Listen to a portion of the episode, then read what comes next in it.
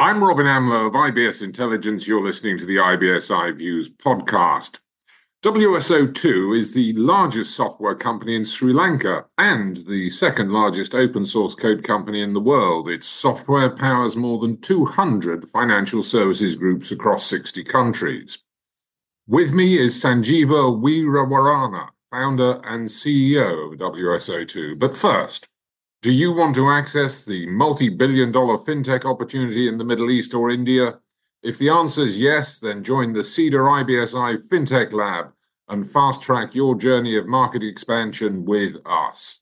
As a Fintech Lab member, you'll have access to skilled mentors and have the opportunity to learn, network, and collaborate with like minded individuals, building your knowledge base, skills, and connections. Visit www.cedaribsifintechlab.com com. Now, back to our conversation with Sanjiva Weerawarana, Chief Executive Officer of WSO2, and how he sees the financial services market for tech in 2024. In terms of the financial services market, we see uptake of um, a significant uptake happening in the next few months and coming into 2024. I think the global inflation, global crisis, uh, situation is a little bit under control on one side. Obviously, there's new geopolitics, macro conditions that are potentially challenging.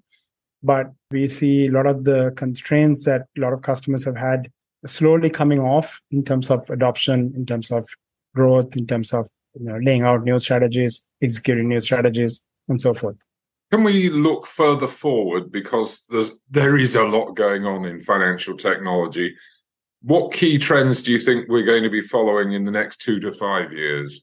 The competitive market for digital experience that you deliver to customers, you know, from the neobanks to the legacy banks, uh, becomes more and more competitive as time goes along. Customers are looking for convenience, digital only experiences. And I think that's going to be the big push. And obviously, artificial intelligence uh, is going to play a role in how companies will uh, deliver experiences, how customers will consume experiences. So I think the, the big push in the next several years is going to be on really bringing the technology to the customer in a much more friendly, convenient, and present way than than we do today. Now you're a open source code business. What's the significance for your business of offering open source code. How does that play into financial services? So financial service companies, we play in, glo- in the global market. We have customers in 90 plus countries. And there's a lot of regulation in every country, obviously, for financial services. And many of these countries have requirements on data sovereignty, on software independence, on being able to have some control over the destiny of their financial infrastructure platform. So open source becomes an important part of that message because that capability, because that means the country, the, the organizations, the financial service organizations have some degree of independence when it comes to how they adopt, how they operate, and and the capability to go go by themselves if they have to.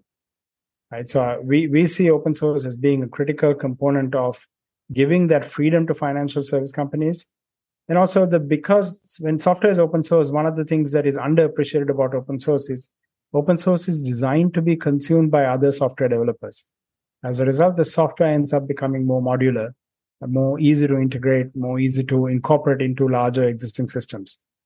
So that's sort of a sort of a side technical benefit of adopting an open source technology versus a proprietary one which assumes that they are in charge the closed source one where you have access only through limited lenses. Open source assumes that you're going to be extended and embraced uh, inherently. And so you design for that. So does, does that mean it's going to be effectively easier for organizations to cooperate, for banks to integrate with fintechs and so forth?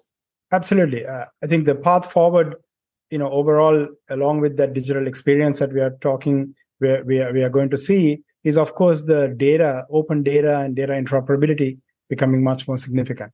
So what that means is having the architecture in place that allows banks to cooperate, be able to facilitate fintechs, give them the foundational technology they need to get started, that all becomes easier with an open source underlying technology stack. To a certain extent, I think you've answered part of my next question, but I'm going to ask it anyway. What is it you're actually doing to help organizations transform digitally? So we do several things. First of all, we are we provide the the core technologies you need for digital transformation. Number one is identity. You know, you can't do, uh, in particular in financial services, identity plays a very, very critical role. And without having positive ID of whoever that you're talking to, eh, there is a there's a risk. So strong identity authentication authorization is is a core anchor of a digital transformation architecture.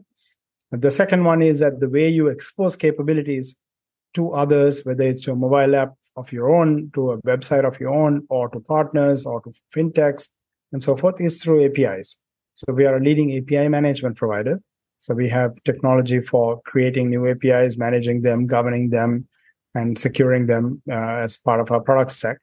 And the third is financial service companies, of course, need to sit on top of systems they already have. Every financial service company already has a lot of digital infrastructure. And that means you need to integrate. So integration technology plays a critical role in offering new digital capabilities. And we have an integration technology product. So we we offer the core technology to allow a financial service company to digitally transform itself. And of course, then we have strategic consulting, guidance, and various levels of support for a customer to figure out how to do that, organize their teams, organize their architecture, and we can support at that level as well. And all this, you did mention briefly securing the technology. All this is secure, despite the fact that somebody might say, well, it's open source. How can it be secure? It is secure. It was, it was a long FUD against open source for many, many years that, hey, the code is open source. All the bad guys can see the code. So it's easier to attack. But what has happened over the years is there's a line that goes along the lines of every bug is shallow in front of a thousand pairs of eyes. So the fact that it is open, yes, the bad guys can see the source code. At the same time, there are many good guys in the world who will see the source code and they help improve the software. So th- this idea that open source, because the source is open, is somehow inherently unsafe has been debunked many, many times over now. And really, it is in fact even safer because you get national scale infrastructure, you get all kinds of things adopting it voluntarily, and they become uh, they run all kinds of verification tests, they run penetration testing, they run scans. All these things help improve the software. Unfortunately, software engineering isn't at the level where anyone in the world knows how to produce software without bugs, unfortunately. So, you know, every vendor uh, is updating their software today, whether it is Zoom or Microsoft or IBM or WSO2 or MuleSoft or Apigee or any of our competitors, we have to keep updating software because we find problems after we ship it. And that's just the nature of the beast. So being open source gives us that added leverage that we get additional people testing it out and trying things out. So just one, one let me add one more thing on that. We get a lot of security reports from academic and security researchers who take the code, look through it, try to find a hole or try to find a new attack vector, try it out, and then file a report when if they find something. And so we have a bug bounty program. We we reward them, acknowledge them, thank them, and then issue a patch if we need to. All right. So we have a secure system. We have a system that is also open. Where do you go next with what you offer? How are you going to expand into 2024 and beyond? And what does that mean for future investment? We are a profitable company and we are looking to expand our footprint globally uh, on that foundation.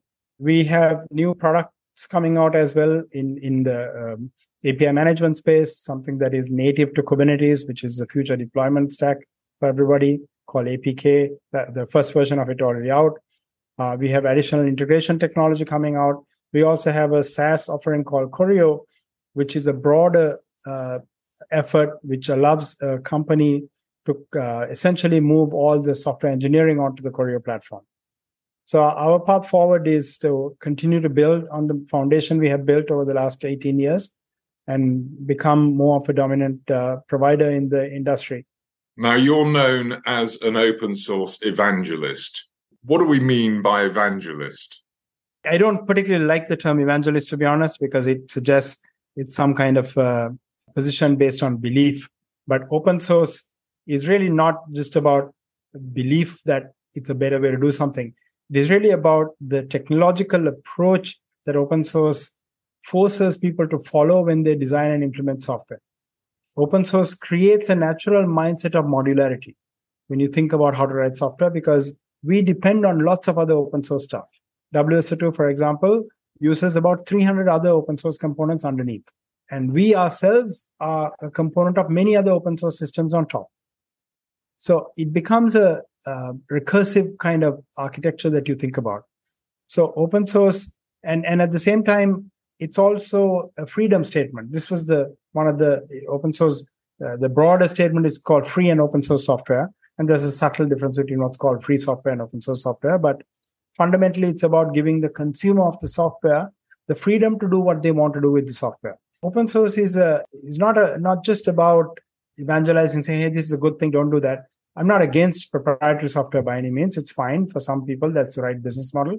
For us, we believe using open source as a vehicle to both build software because it helps us build, build better software, plus as a vehicle to reach the market because it gives us a, a distinction, gives us an advantage, gives us a competitive vehicle to say, hey, all of our code is open source. We're not like the other guys who don't give any of their code open source or give some of their code open source.